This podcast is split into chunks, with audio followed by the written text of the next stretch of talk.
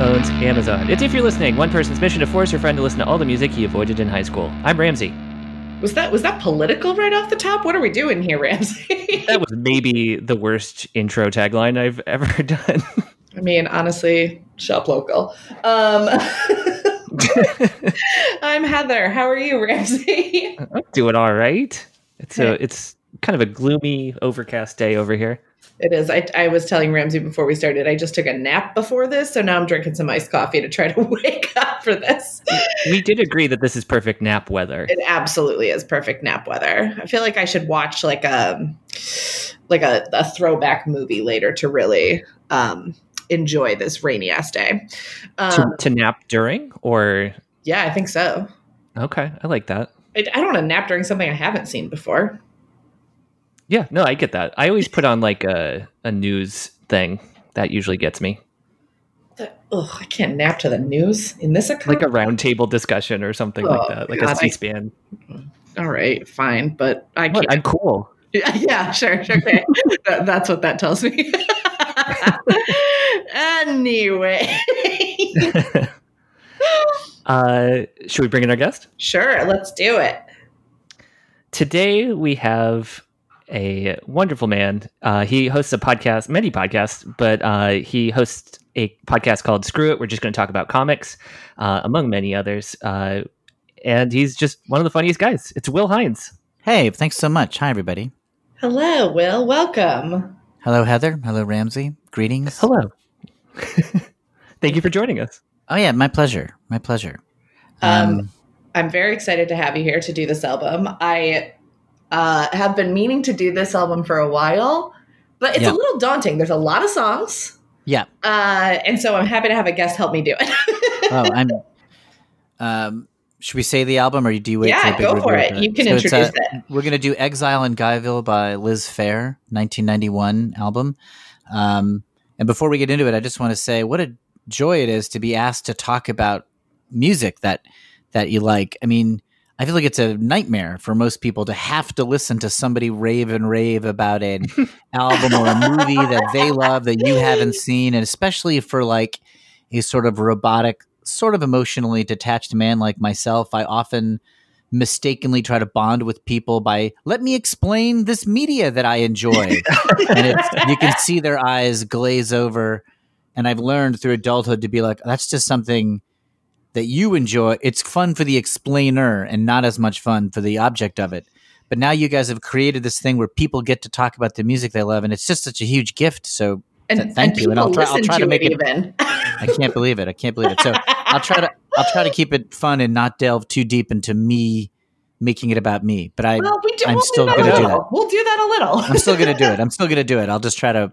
I'll just try to put up a levee and hold back the floods sometimes of self involvement. Honestly, so you know, the subtext is also trying to convince Ramsey to like this. And I think I have found over the years that Ramsey does respond well to personal anecdotes about okay. the music. I do okay, feel yeah. like that is helpful in explaining the context of why we love something. So don't hold back.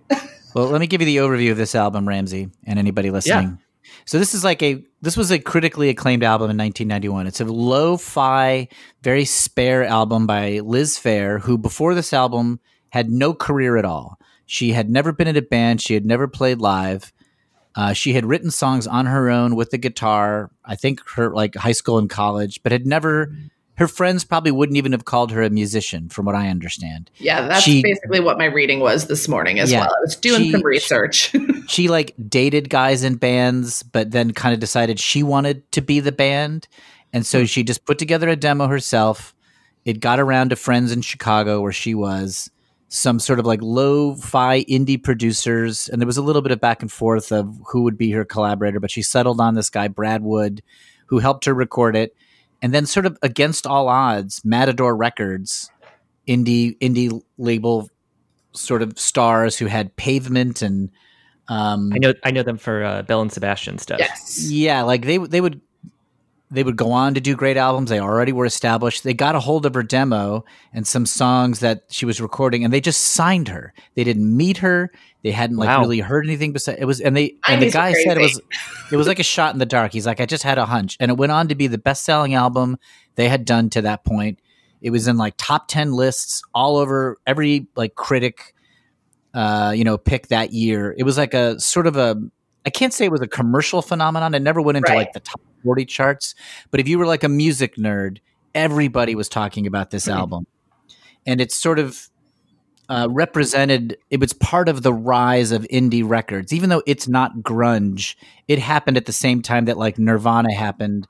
And liz phair kind of got swept into like oh it's not just about michael jackson and hall and oates and madonna anymore. There's these like little labels that are making an impact. And liz phair was a big part of that story now but well, the weird thing is now i think she's faded like obviously everyone still listens to nirvana Yep. you know, who was a commercial juggernaut as well as a critical thing. And a lot of the other sort of artists that rose up around this time from like Dr. Dre, Metallica, uh, Beck are still in the front of everybody's mind. But Liz Phair, I feel like, has faded sort of.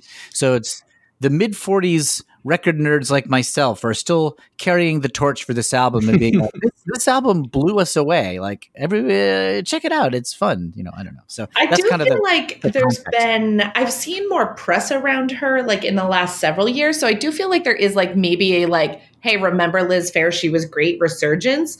But granted, I do also um spend time in record nerd circles. So the, my, my Yeah. viewpoint may be slightly skewed for sure.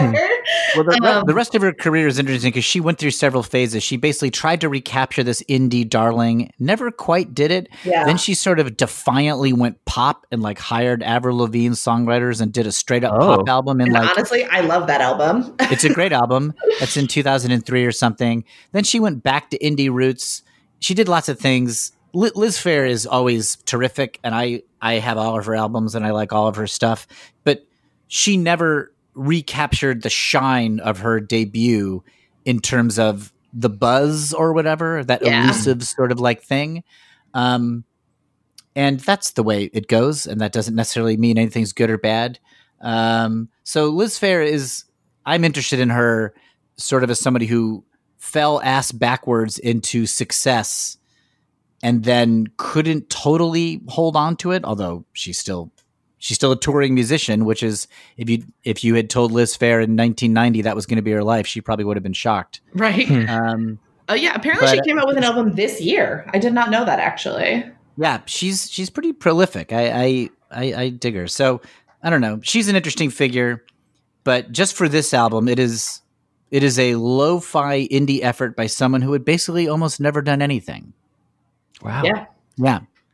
And How I did you come across this album?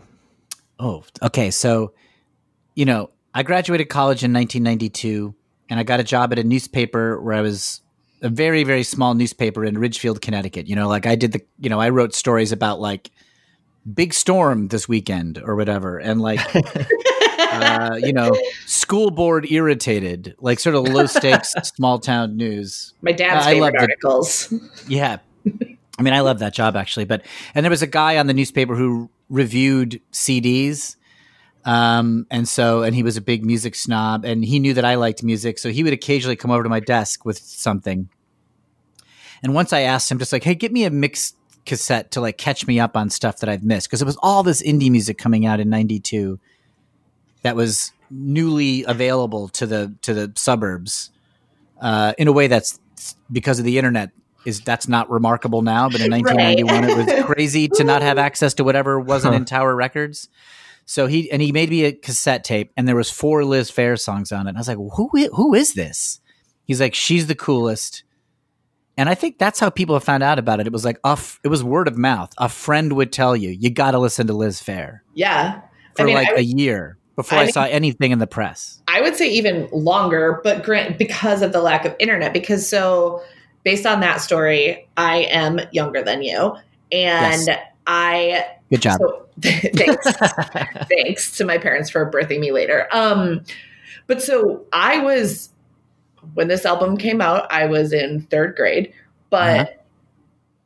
by middle school, I feel like this was passed around in, in like whisper circles of like in my school, girls and gay men. Like that Yeah. was like how you found out about Liz Phair was someone Yeah. like gave you the CD. And also to be fair, you kind of had to hide it from your parents which There's Ramsey lots of will dirty understand stuff. later.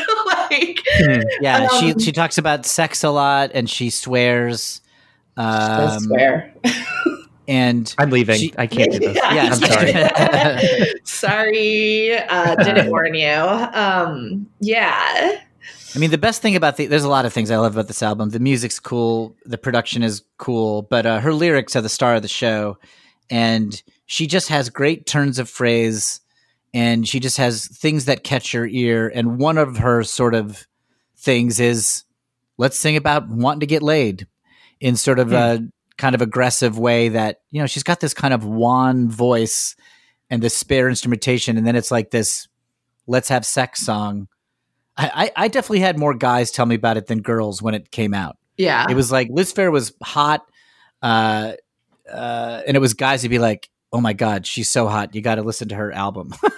well, I think to that though, like eh, I still think now girls don't generally talk like this. They actually do, but like we're not supposed to. And that's still definitely very much a thing of like girls don't talk like this. You know what I mean? But Yeah. they actually the- do, and she's proving that they do. And so I do think it was a thing of like it. The way she speaks is was and is, I think, still kind of taboo for sure. Yeah, um, she's so comfortable always in these songs, both like telling stories, making cool little phrases, talking about sex, talking about fame. Um, I mean, she's just really fun. I mean, I, I she's an inspiration. I think. To Yeah. to me, it was like I felt like I was in a little secret club knowing about Liz Phair, and she strikes some balance of being personal and a little bit of a show off and a little bit of a poser. I don't know. She is the epitome of the indie cool kid, like the indie Hmm. cool kid that's friends with the nerds and friends with the quarterback. yeah. Um, Uh, yeah, I, I mean, I also think it's she's also the quintessential like girls want to be her, guys want to date her type of girl too. Not all girls, but a specific type of girl for sure. Uh, I both wanted to date her and wanted to be her. I felt both of those things. I like entirely fair. wish that I could be as cool as Liz Phair, and also found her attractive when I was a 21 year old record nerd for sure. So, yeah, I went to see her in concert in 2004 for the first time. This is when her Avril Lavigne Yeah. songwriting album came out, and the audience seemed half young girls who sang along to the Avril Lavigne songs, and then half bald, uh, mid mid 30s record store nerds. It, it looked like a Yo La Tengo concert meets like a Avril Lavigne concert. It's so It was, a weird, it was a weird experience. Yeah. Well, and to that, I guess, Ramsey, what is your knowledge or anything with with or of Liz Phair? It, it's so I know the name and I know, um, kind of like the associations with her. I think Uh-huh. in my mind, I kind of, uh, if you were to put on a PJ Harvey song, I'd maybe guess that that was Liz Phair. Okay. Kind Yeah, of she's lumping them together. contemporary and kind of in similar uh similar taste kind of even though PJ Harvey is like 10 times the singer but like yeah Okay. I I feel like I remember hearing some reference to her when I was very young and getting confused about Lilith Fair and Liz Phair being things. Sorry, that's really good. Yeah I Yeah. love that. Like, oh, Uh, like a short a nickname for Lilith Fair or something? That's really know. funny. Same time frame, so you know that's not the craziest. It's just very funny. Um, uh, she did Lilith Fair and I remember it was kind of a thing that got talked about Is like Liz was such a loner and Lilith Yeah. Fair was such a rah rah women yeah, or I don't know if I don't know if that's fair to say but people who assumed it is. Lilith Fair was a rah rah woman thing was like Liz Phair's doing that and Liz was like oh yeah I, I'm dying to do this yeah, Um, yeah, don't and there was also like resentment. There was like a backlash. She she was so revered when she came out that there was a couple years of Liz Phair is actually actually not that good, yeah. Mm. uh, which just felt like unnecessary. It's like, hey, everybody slides into obscurity. They don't need your help.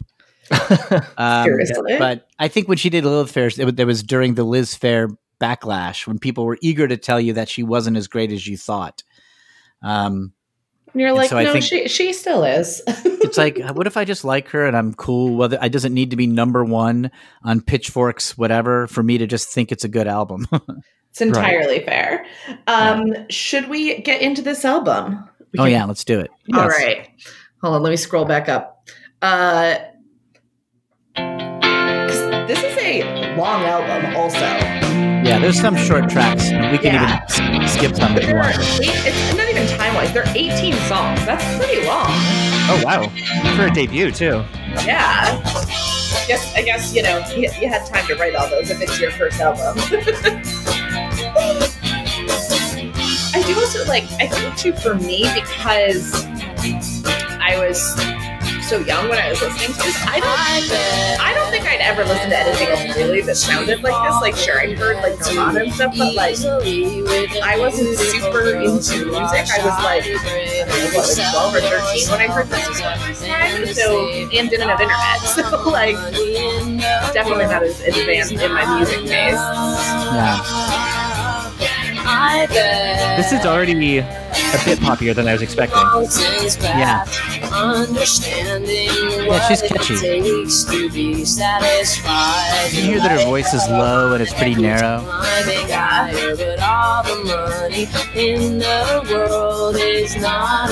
Yeah, there's a, a bit of a like I was gonna say like a bit of a growl to it, but I don't think that's the right phrase. Seems cool. I agree. She seems cool. We talked over, but there's some lyrics in this song that I love, like, you seem like the kind of guy who falls in bed too easily with girls who are shy and brave. I just love all the little phrases. Oh wow. And she's like, the world, it's cold out there, it's rough out there, she's singing. I kept standing six feet one instead of five I- I don't- two. If you mentioned this, does she play the guitar as well, or is she just singing? Yeah, she's, she's playing guitar, yeah. I hit at you. Um, I love it. I saw this song. I, I saw this her do the song live. I was going on a date with a girl, and I was 22, very nervous. We went back to her house. She lived with her parents. We were still in our hometown. And sitting on her couch, nervously watching TV, turned on Bob Costas later, and there was Liz Phair singing this song. And she was so short, and she looked so terrified. And I think it was one of her first television appearances and she's like quiet. The backup vocalist is singing way louder than her because they're these like Chicago road vets. But I was like, she is the coolest person I have ever seen in my life. like her nervousness made her more endearing. She didn't look scared. She looked defiant. Like she was. She looked like someone who was trying hard to not look scared. Kind of. I don't know. Fair. Uh, this next song's "Help Me Mary." It's my favorite song on the album. Oh, okay. I'm also realizing I forgot to send you the album art, Ramsey, so I'm going to send it to you now. I was gonna do that in a minute. This is a song about hostile roommates. Wow. Help me, Mary, please. I've lost my home, dear, please. They bully the stereo and drink. They leave suspicious things in the sink. They make rude remarks about me. Yeah, it's like jangly and Yeah. how wild I would be. it's happy and sort of perky. as they egg This is the first thing that came to mind, but me. this song is like a perspective that I don't remember being in a song before. It makes me think of that uh, "Friends of Mine" song by Zombies. Oh yeah, yeah. Like I, I can't think of any other complaining about roommate song. Yeah. I practice all my moves. I practice all my moves. I memorize their stupid rules. I make them self. I make them be my friend. Friend. Yeah, I love it. This is great. She also doesn't follow traditional song structure because she was just making stuff up and just did whatever she liked. So there's a whole coda here that changes the song entirely. Right, right here.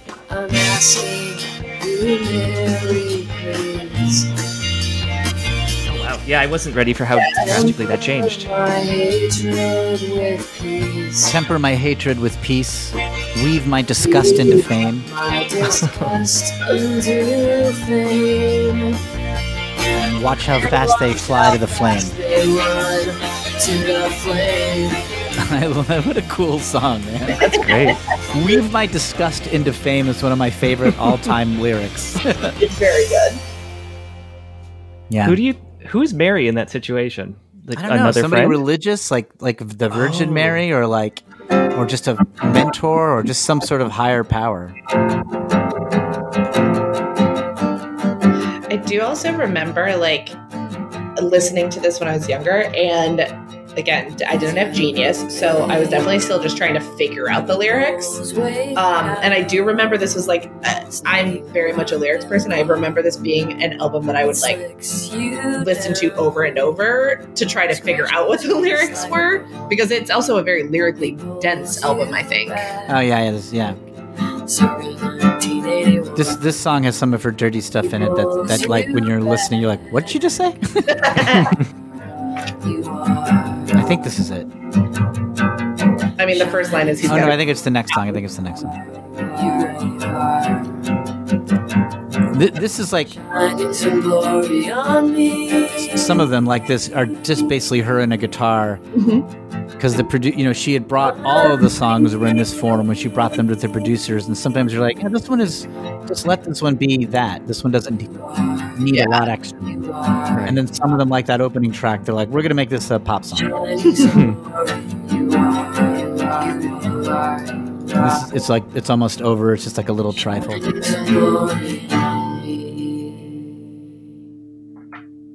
Oh wow, Word yeah, that was yeah really just a quick. short little bit. yeah a lot of them are like that Johnny, my love, get out of the business. I'm actually just I was looking up the producer and seeing what else he produced like around this time. It was lots of things. Is the answer.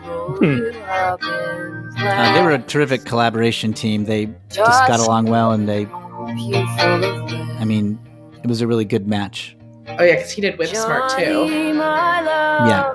This is the one that has the first of the striking Liz Phair sex stanzas. Hmm. I do love this one. That I have got a bright and shiny platter.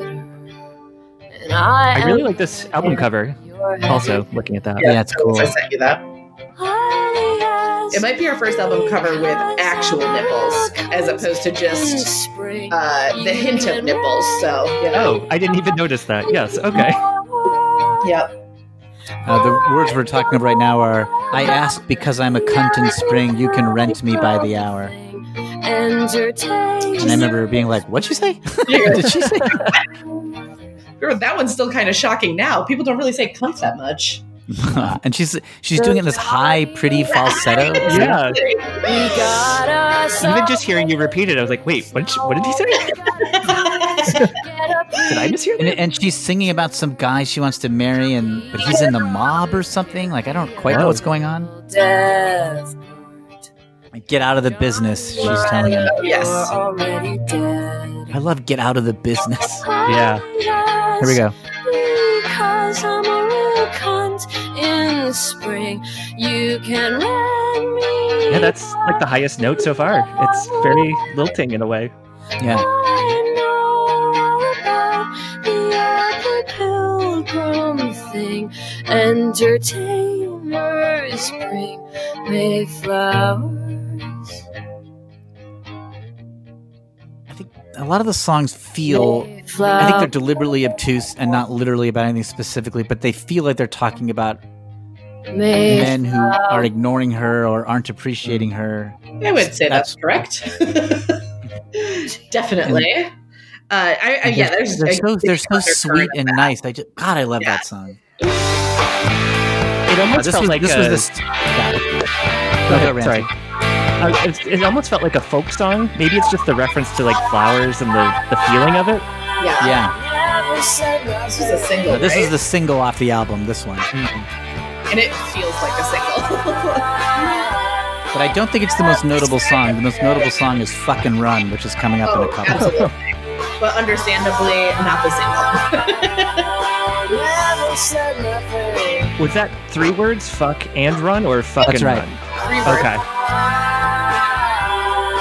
Never said There was a video for this that you'd catch on MTV like after midnight and just was cool Liz Phair romping around the forest. Don't always spreading it round. It is funny because I was re-listening to this earlier, and I really like this song, but I do think it kind of sticks out like a sore thumb of like Yeah. this was trying to get on the radio. Yeah, they're trying to be what they think will sell as opposed to Yeah. just doing their own things. But I, And you like, have 18 saying that was tracks too, shady. unlike that. Yeah, I, I do really like it, but yeah, you're just like this is this is an outlier. It sounds great live. You know, there's like actual drum track, a real electric guitar. It's like, it's great in concert. How consistent has the backing band been over the years? Uh, totally different all the time. I say. yeah, it's really just. Don't even care what about. All I know is I'm clean as a whistle, baby. I mean, like Ramsey, when you with just your general familiarity, were you expecting it more, more what, more or less what? I guess. Think I would. I, I think especially with the fact that she went poppier, hearing that side of it, um, I was expecting this to be more, uh, more on the lo-fi side, more like, and maybe it's because I have heard some PJ Harvey and I've already looped lumped them together. That just like angrier, maybe. Yeah, I think this album's more fun and more accessible and melodically cool than you might expect. Like, Yeah, some, sometimes indie albums are cool, but they're sort of no fun to listen to. They're dark and they're slow and they're moody. And Liz Phair is more of a good time. It's like, hey, this song is great. yeah. This reminds me of like Neko Case. Yeah, I agree. Never said nothing. No, not to I was also just generally reading about Liz Phair this morning. I didn't know she was adopted. Yeah. Yeah, that, that's a terrific song. Um, I'm forgetting which one's next. I don't have the track listing in front of me. Is Uh, it? next is Soapstar Joe. Oh yeah. Whenever she sings about fictional dudes, I like they're so strange. Mixture of idealism and I don't know. I, I love it. Soapstar Joe sounds like a 1930s boxcar song. Exactly. What what is a soap star? Like a movie, like a. Oh, like a soap opera. Hero in a long Oh. heroes, looking for something attractive to save. They say he rode in on the back of a pickup, and he won't leave town. Do you remember his name? I, the guitar tones in this song are crazy, and I love it. Yeah, He's just a hero this could be a long Dylan song. I know. I love the line "looking for something attractive to save." I think that's so fun. Yeah. sprung from the skull of Athena. They say he sprung from the skull of Athena. Man, if a girl wrote a song about me and put that in there, I would tell everybody I knew.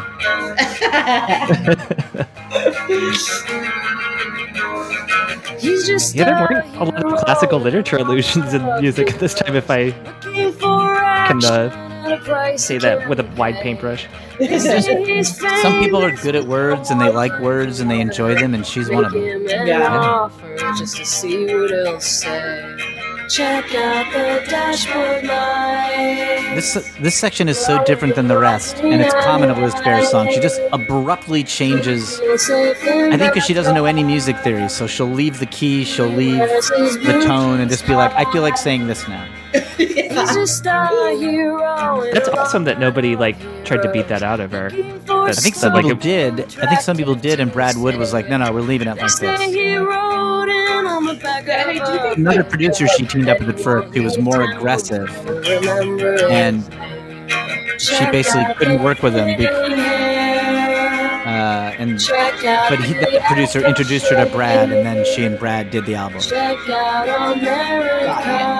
I do think, though, I, I find that very interesting that it was so critically acclaimed at first because I do think there is like there's a little bit of a barrier to entry of like getting used to how she performs and like how she sings. Hmm.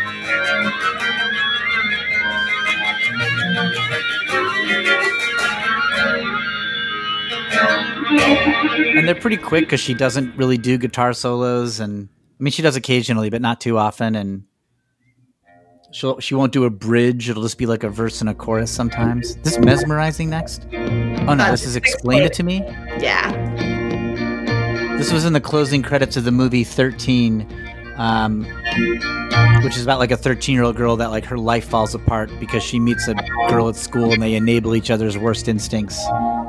And it ends with the, the protagonist just sleeping on her mother in a hotel room, trying to recover. And then this song starts playing, and I was like, "What a great choice!" Is that the one with um is Kirsten Dunst in it?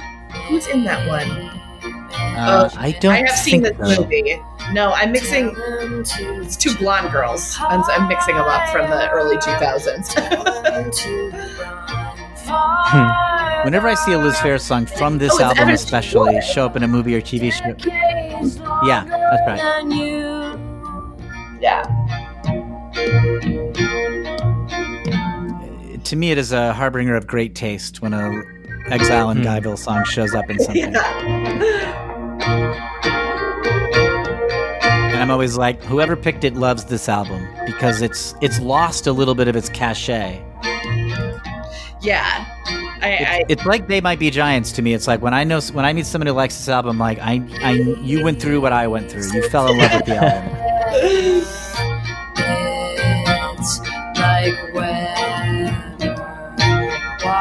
It's it's really impressive, especially with debut albums. A lot of times, every song kind of feels very samey, but there's there's no telling what the next track is going to bring so far. Yeah. I would agree with that. I have to say something negative to say something positive here. Her voice isn't strong, but what she does with it is so interesting. She goes up high, she goes down low, like she's really expressive with it. And she's a great performer with her voice, I think. I think I think you're allowed to say something negative in that context.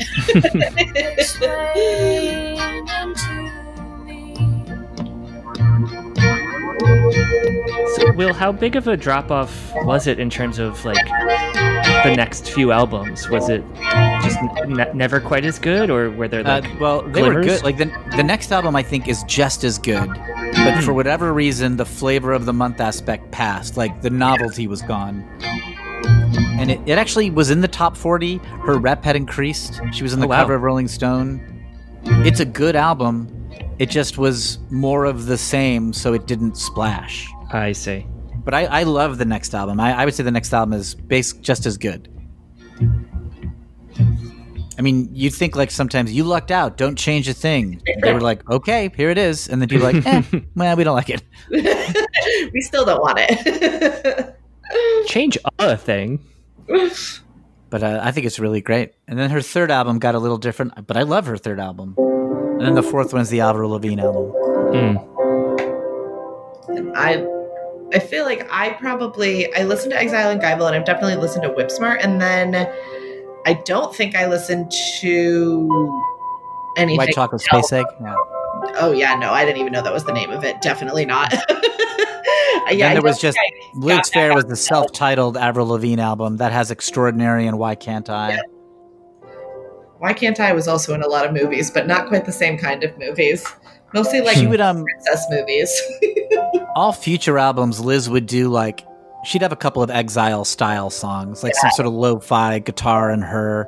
She would always have like a dirty sex song like on the Avril Lavigne album one of the songs is hot white cum. That's like one of the tracks.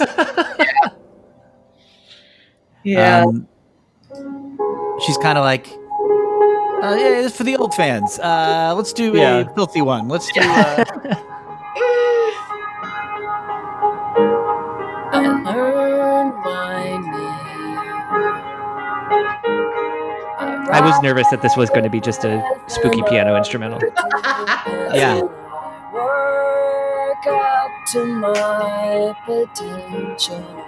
Earn my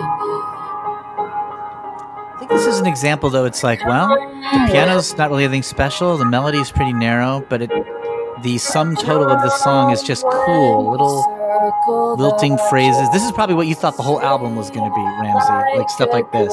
Yeah. This feels closer to that. I definitely really liked this one as a teen girl because it's very much like about Send it up doing what's expected of you and like before not wanting to, more or less. Send it up on fire, death before dawn.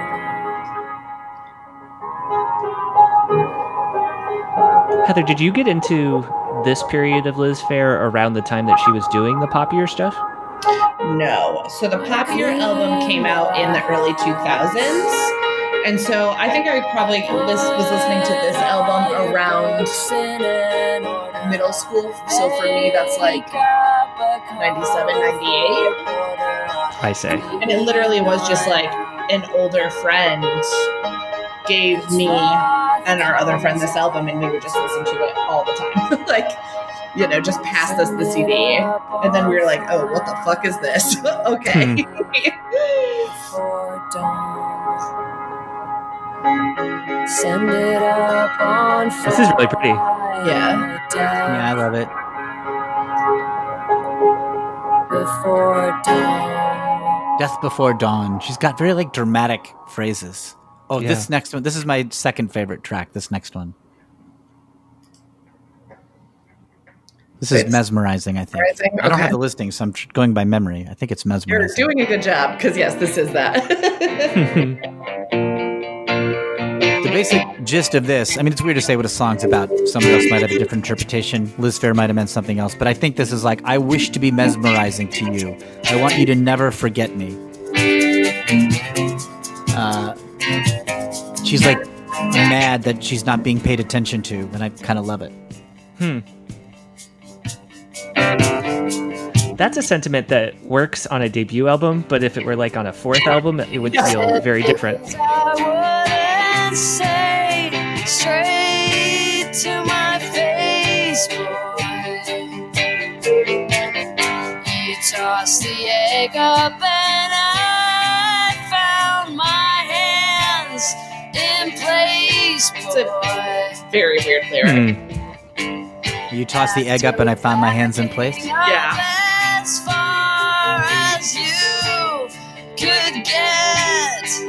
This next line's about two. You can't split two rivers met or something. Don't you Yeah. know nobody parts two rivers met? Hmm. I think that now uh, she got so many grand phrases. This like little Yeah. voice, little instrumentation, and she's like skull of Athena, death before dawn. You cannot part two rivers met. I think I love that juxtaposition also. Yeah. I'm even happier. I like The vocal effect is so 90s to me in a way that I love. I, Uh, I made a music video to this song with nobody asking me. When I moved to LA, I had like nothing to do, and I was like, I am making a music video to Mesmerizing. I got four of my friends. We went up to some parking lots in the valley and just filmed a music video. what was the premise of the video? A girl is dumped by a guy. She's depressed. And And an imaginary friend in blue spandex shows up and dances with her. And then she finds a dude who's depressed who's dancing with a red spandex version, and then all four of them dance together. Beautiful.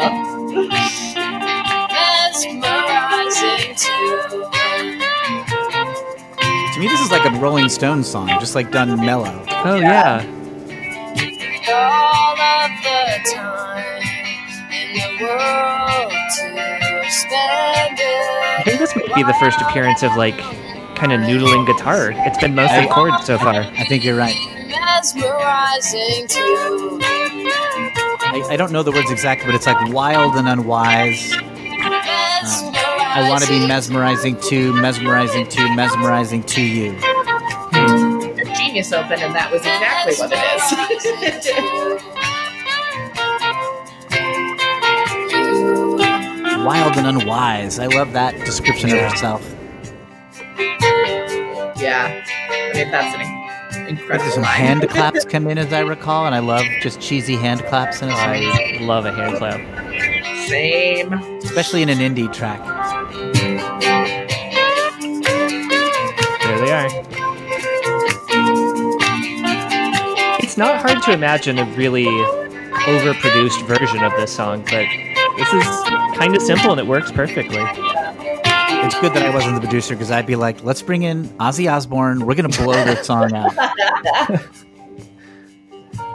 I'm just thinking about how much I really like the line "wild and unwise" and how it's probably really good. I wasn't getting tattoos at this age, or I would almost certainly have that my body. Is fucking run next? Um, next is "Fucking Run." Oh, an iconic song. Killing it, Will. There is. N- this song is perfect. This one instrumentally sounds like Violent Femmes to me. This is crazy. Oh So yeah, I hear that. I just there is still this album is how many years old at this point? There is still no better song to me that explains what the fuck it is like dating them. With without my best intentions and whatever happened to a boyfriend? The kind of guy who tries to win you over and whatever happened to a boyfriend? The kind guy who makes love cause So good. It's a it. perfect song. I want a hmm. boyfriend I want a boyfriend I want all the stupid old shit Yeah, every line of the song I love. This is I great. want a really boyfriend. like I want a boyfriend. I want all the stupid old shit like letters and sodas. Incredible. got up out of bed. You said you had a lot of work to do, but I heard the rest in your head.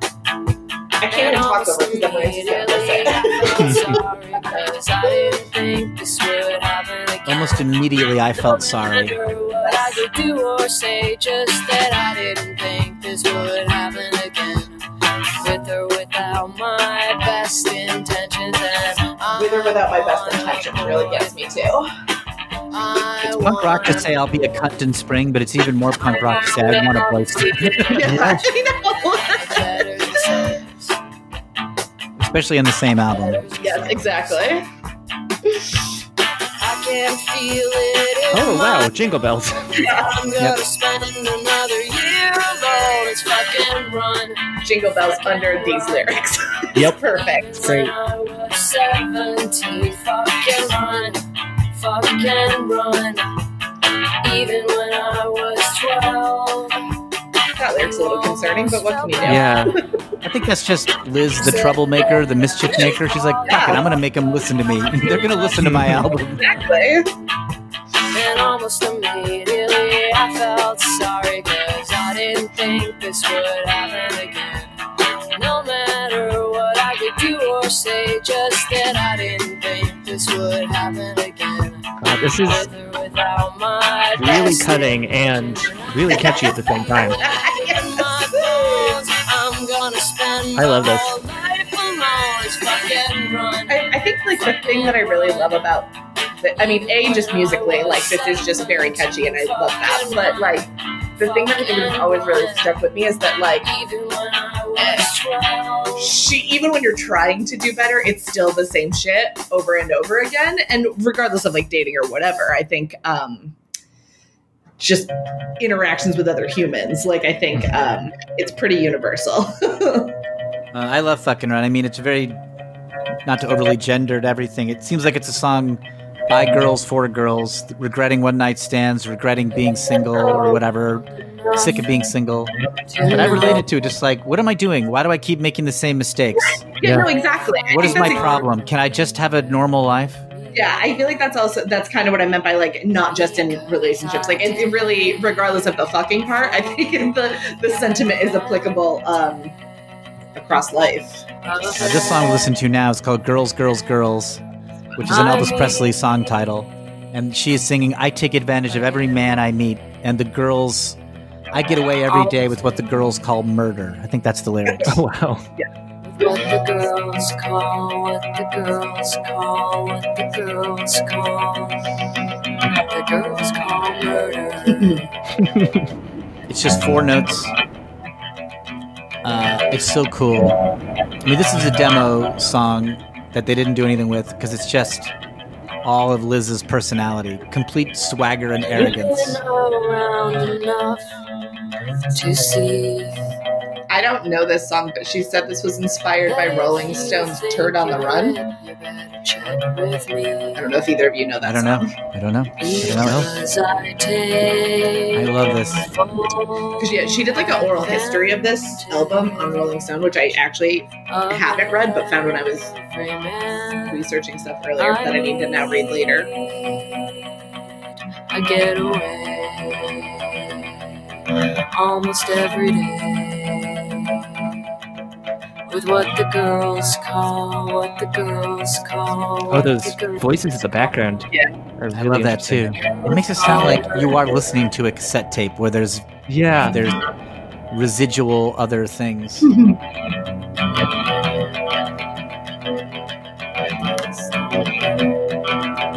I think we're coming up on Divorce Song, which is the most critically acclaimed of all the songs. This is the one that gets like listed as like one of the great songs of the 90s. Although I think Fucking Run is Yeah, this one's a little more palatable, though, I think, for most people.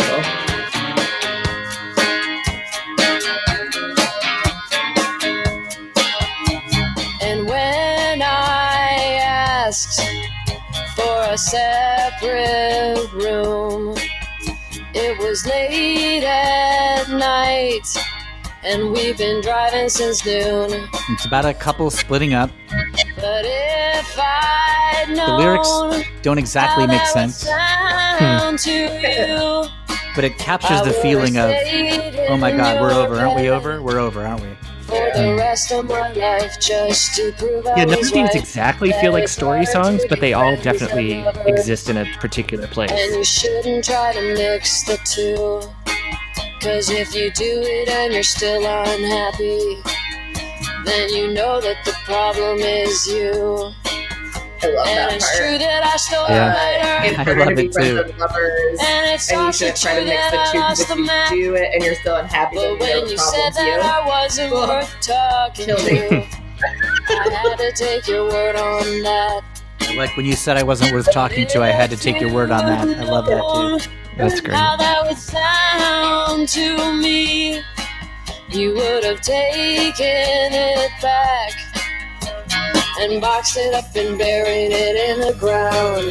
Now that I have the lyrics in front of me too, buried it in this song is also very clearly about uh, it up and buried it in the saying things you either regret or don't it mean at the moment, or like. Yeah. miscommunication, which is You put interesting. In my hand a loaded gun and then told me not to fire it.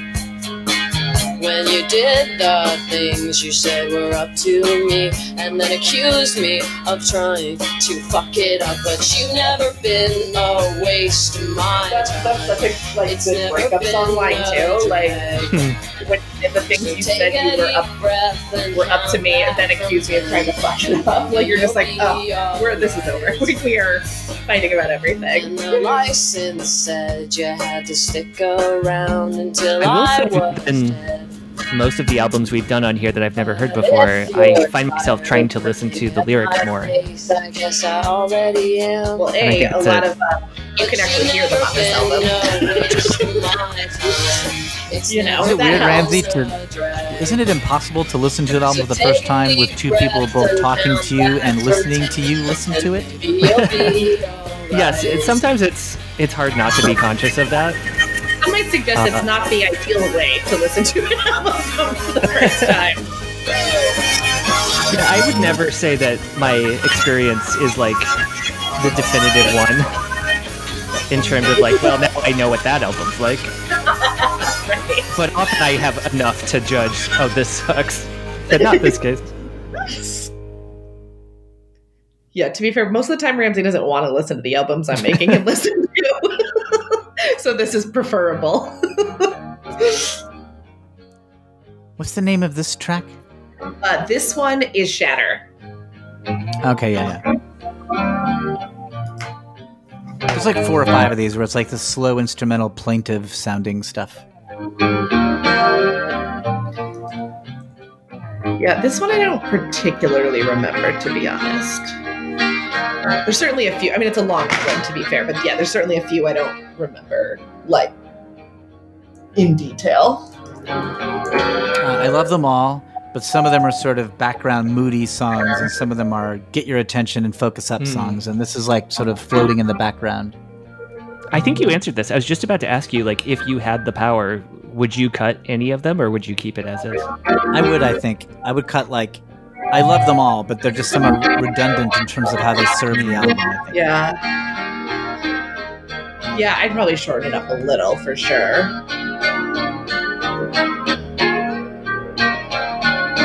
This one also, though, the guitar tones are also like sound very of a time. Not in a dated way, but it just sounds 90s to me and I love it. I think she goes up. I think she, this is an emotional one, though. I think she kind of soars on this.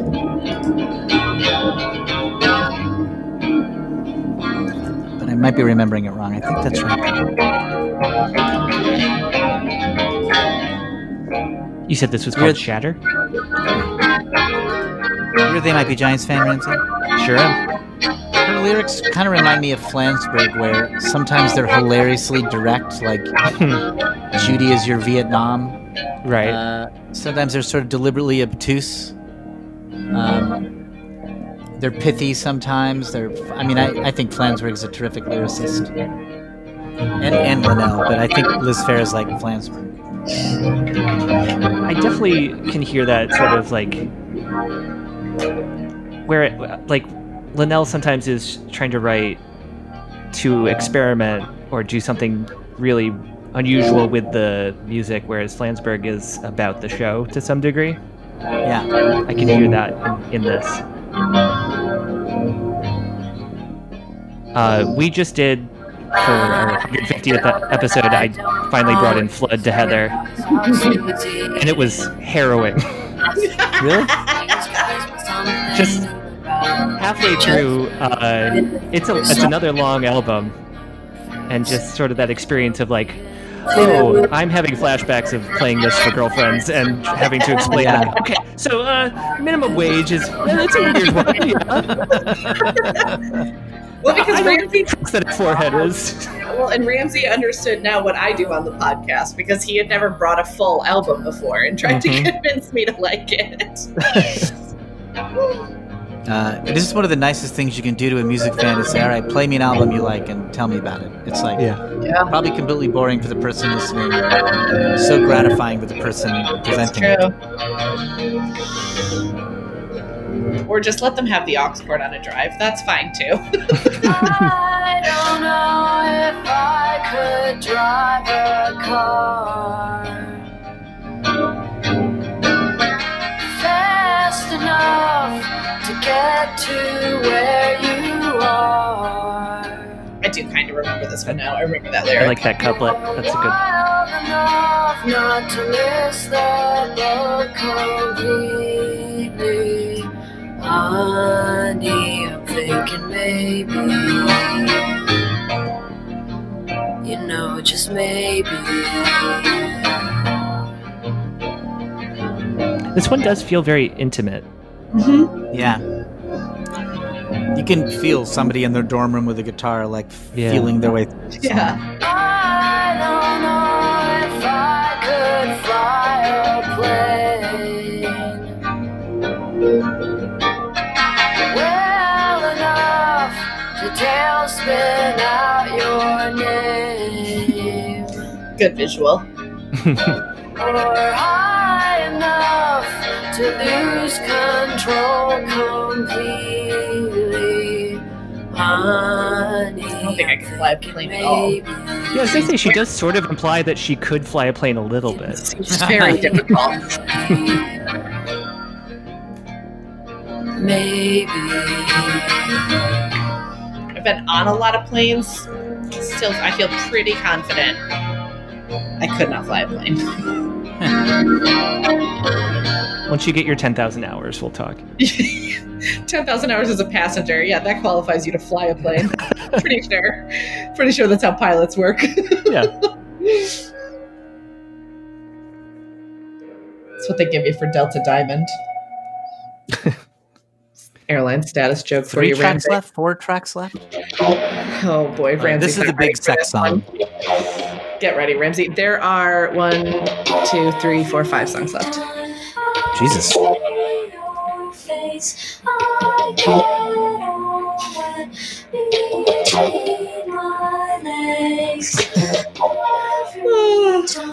Your face. I get on between my legs. Every time pass me by, I the song I'll explain to you a little more why this was passed in cir- whisper circles because you didn't want your parents to know you were listening to it. I want to fuck you like a dog. I'll take you home and make you like it. Everything you ever wanted, everything you ever I feel like I've heard this in some TV show or movie somehow. Might be. Unclear where. Yeah, It's possible, probably on HBO. right?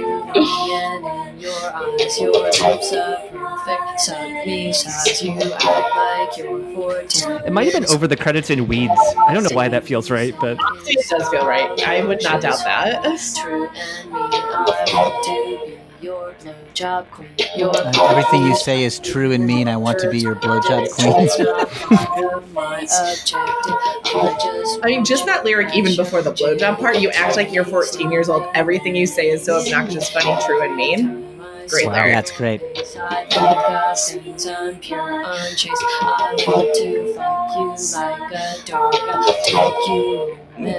I think the sins unpure, unchaste. I want to fuck you like a dog. I'll take you home and make you like it. Very formative as like a 14 year old girl hearing the song. Everything you ever thought of is everything I'll yeah, I would I would not have been ready for this in middle school.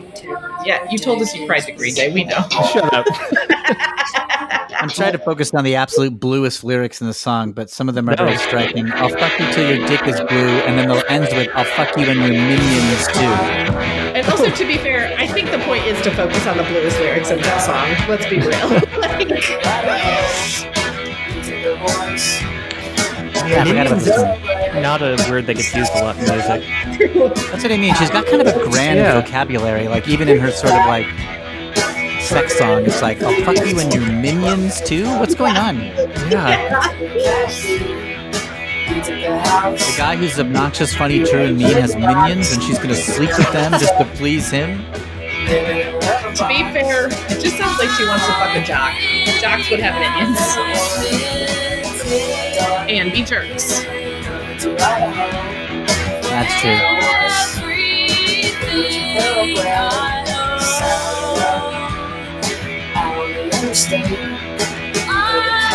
Each of the uh, two different layers of vocals on both this one and the last one is really it packs a punch. I like it a lot. Yeah. I don't even really notice it until you mentioned it because, I mean, just because I've listened to this so many times. But yeah, it is very cool.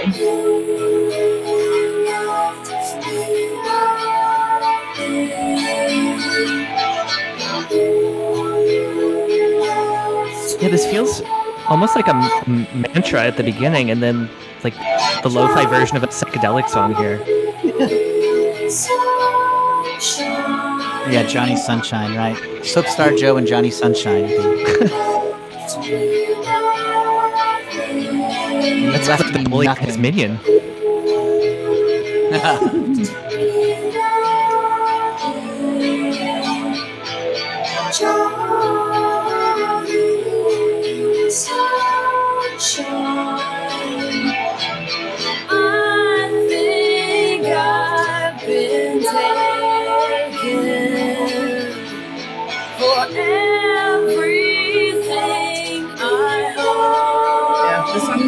cool. a bad boyfriend.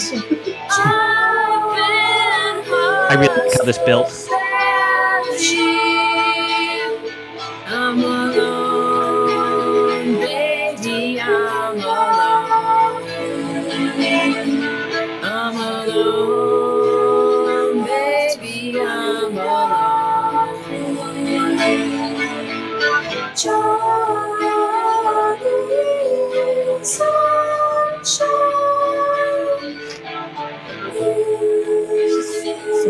Interesting. This one just has like such an interesting um, vocal range. That's very weird.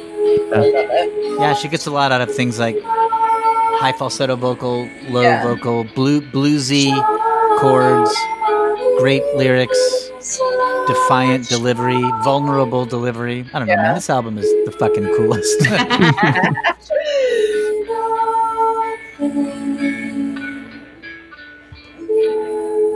was one you'd, you'd listen to and you couldn't wait to tell your friends about it. You'd be like, "Oh my god, you gotta hear this thing I just discovered."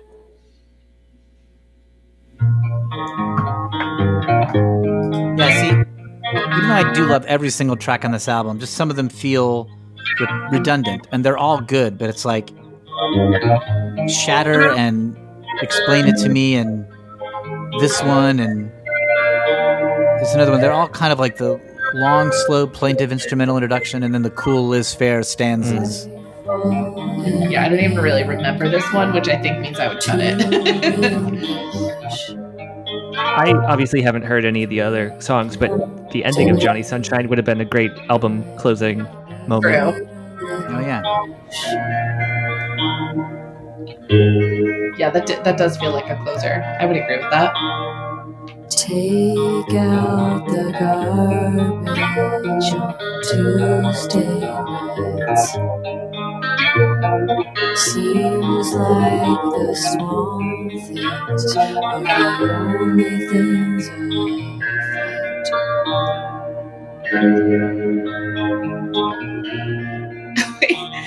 misread this title as gushy, but it's definitely gun shy. instead of gun shy. yeah.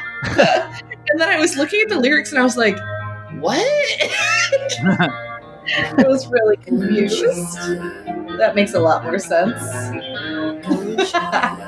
Did you say gunchy or gushy, like skipping I over the out end? the end entirely. End entirely. I read it as gushy.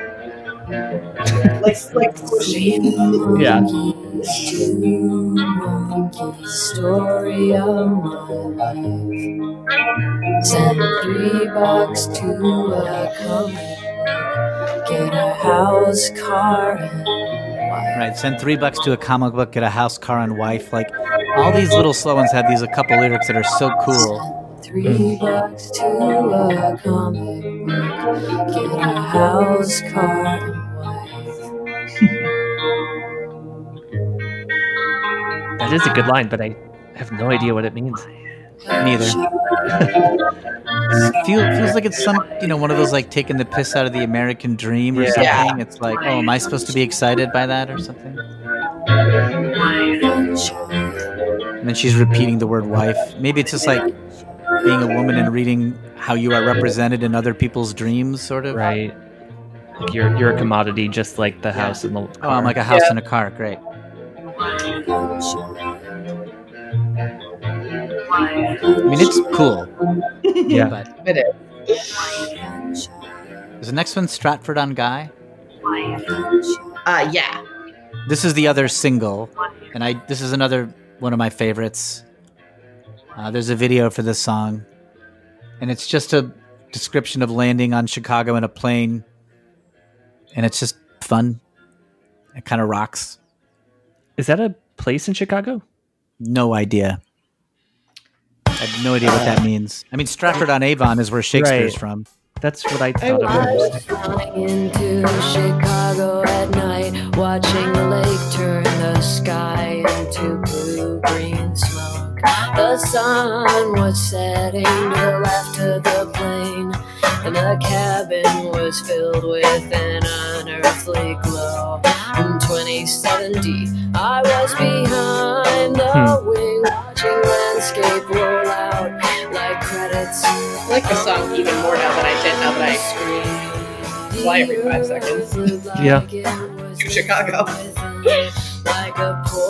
Lots of the phrases in the song stick out to my head like, the world looked like it was lit from within like a poorly assembled electrical ball. Into the grid, the plan of a city was I'm no professional album sequencer, but isn't this kind of late to have the single? Yes, but I think they're trying to end. I think they're mitigating the indie demo songness, so they're bookending the album with the produced pop songs. Like we open with the most produced poppy one, and we're going to end with two songs that have like guitar and drums. Also, I think they're trying to lessen the impact of all the slow ones.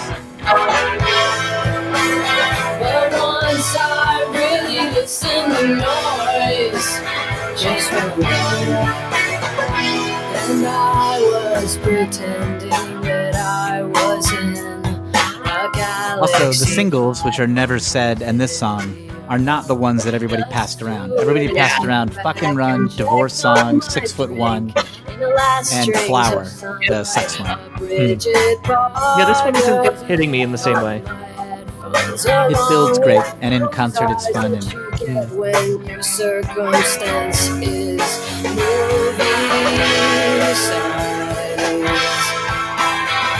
an hour, maybe a day. But once I really listen to noise. Yeah, this is interesting. I feel like this would be one. Uh, this is not one of my favorites. So I'm liking it a little more now that I'm reading the lyrics as an adult. the words are so great. It's like this ominous feeling of landing a plane. I think the original version was called "Bomb," like from the point of view of a bomb, and then she changed it to just being on a plane. Um, the cabin.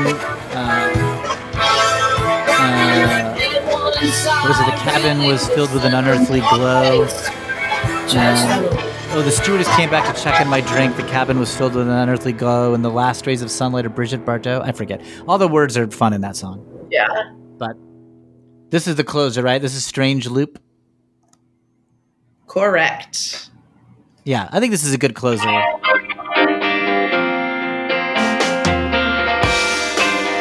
yeah, I do remember this one.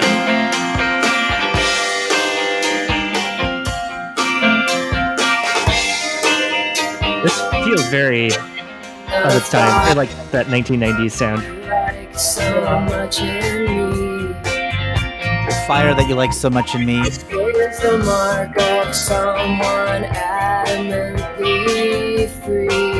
Yeah, this is a good declaration of intent. You can't hmm. stop yourself from wanting words. Cause nothing feeds a hunger like a thirst.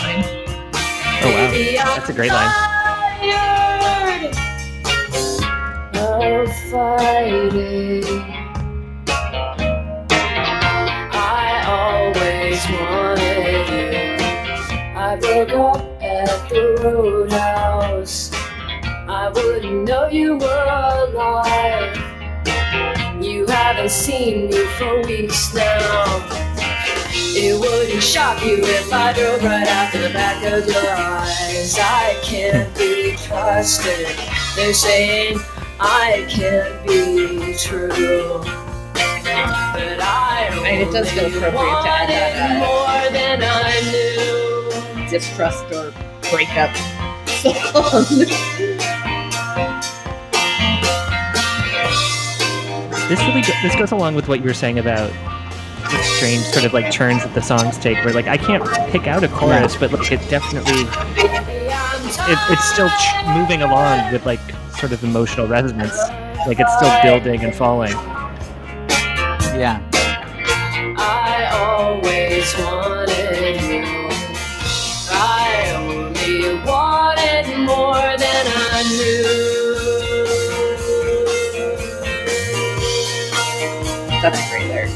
Feeds into the first track well. Like if you kick into Six Foot One again, it's like it's a similar. It, they bookended similar songs. That's.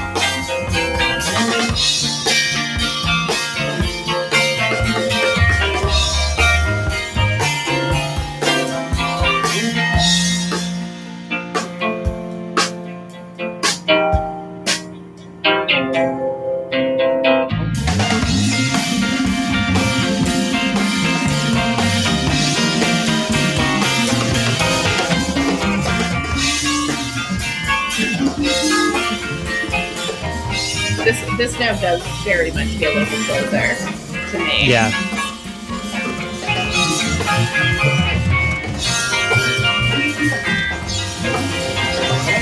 I like the definite like improvised feel of that.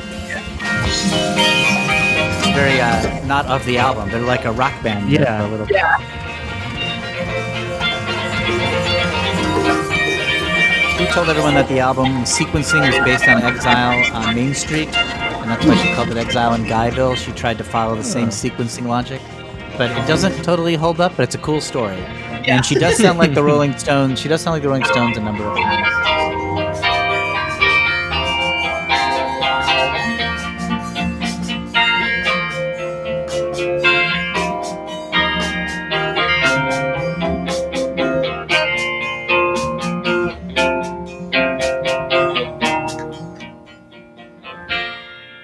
That's it. There you go. That's the album. Wow. Did it. Uh, thank you so much for listening, guys. I mean, Heather, you're already a fan. Thank you for listening again. And Ramsey, thanks for giving it a shot. It's a long one to get through. What do you think of it, Ramsey? Yeah, I, I think if you were to have like told me about the parts of this, um, like oh, it's a live uh, lo-fi album, or uh, quoted some of the lyrics, or there's a song called "Fucking Run," I, I would have just assumed that I, I was gonna absolutely hate it. Um, but that really worked. I really enjoyed that. Oh, I'm glad. Uh, Yeah. I mean, it's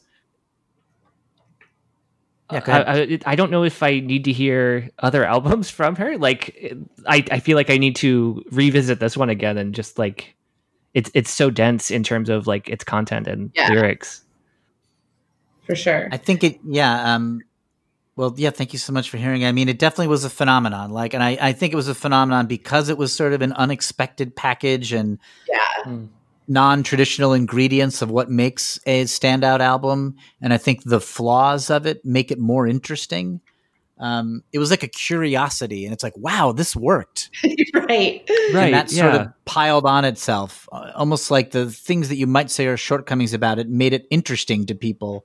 And this was an era, you know, Matador also had Pavement, and Pavement, although a totally different experience, is Yeah. another band where you listen to them and you're like, is this a real song? Or like, did you did you mean to sing this badly? Is that part of the charm? And Right. like, oh, this song's unfinished, and I guess that's cool. And um, That's but that is what's now. cool about pavement and and liz phair is another one where it's like and again the context of the era the Yeah. little indie albums are emerging against the big overproduced boys so sometimes the rawness at the time had a lot of cachet that maybe seems more commonplace now Yeah, that makes total sense. Because yeah, I, I I think that's hard to for or easy to forget because now you can just produce music wherever and it has just as much of a chance, you know, of being found. Whereas that was not Yeah. the case when this came like out at two all. years before this album milli vanilli would come out and oh people oh my would be like god. this is an indie song Yeah, girl you know it's true yeah, because they look kind of weird and they have a cool video and then it turns out they're not even singing and the whole thing is a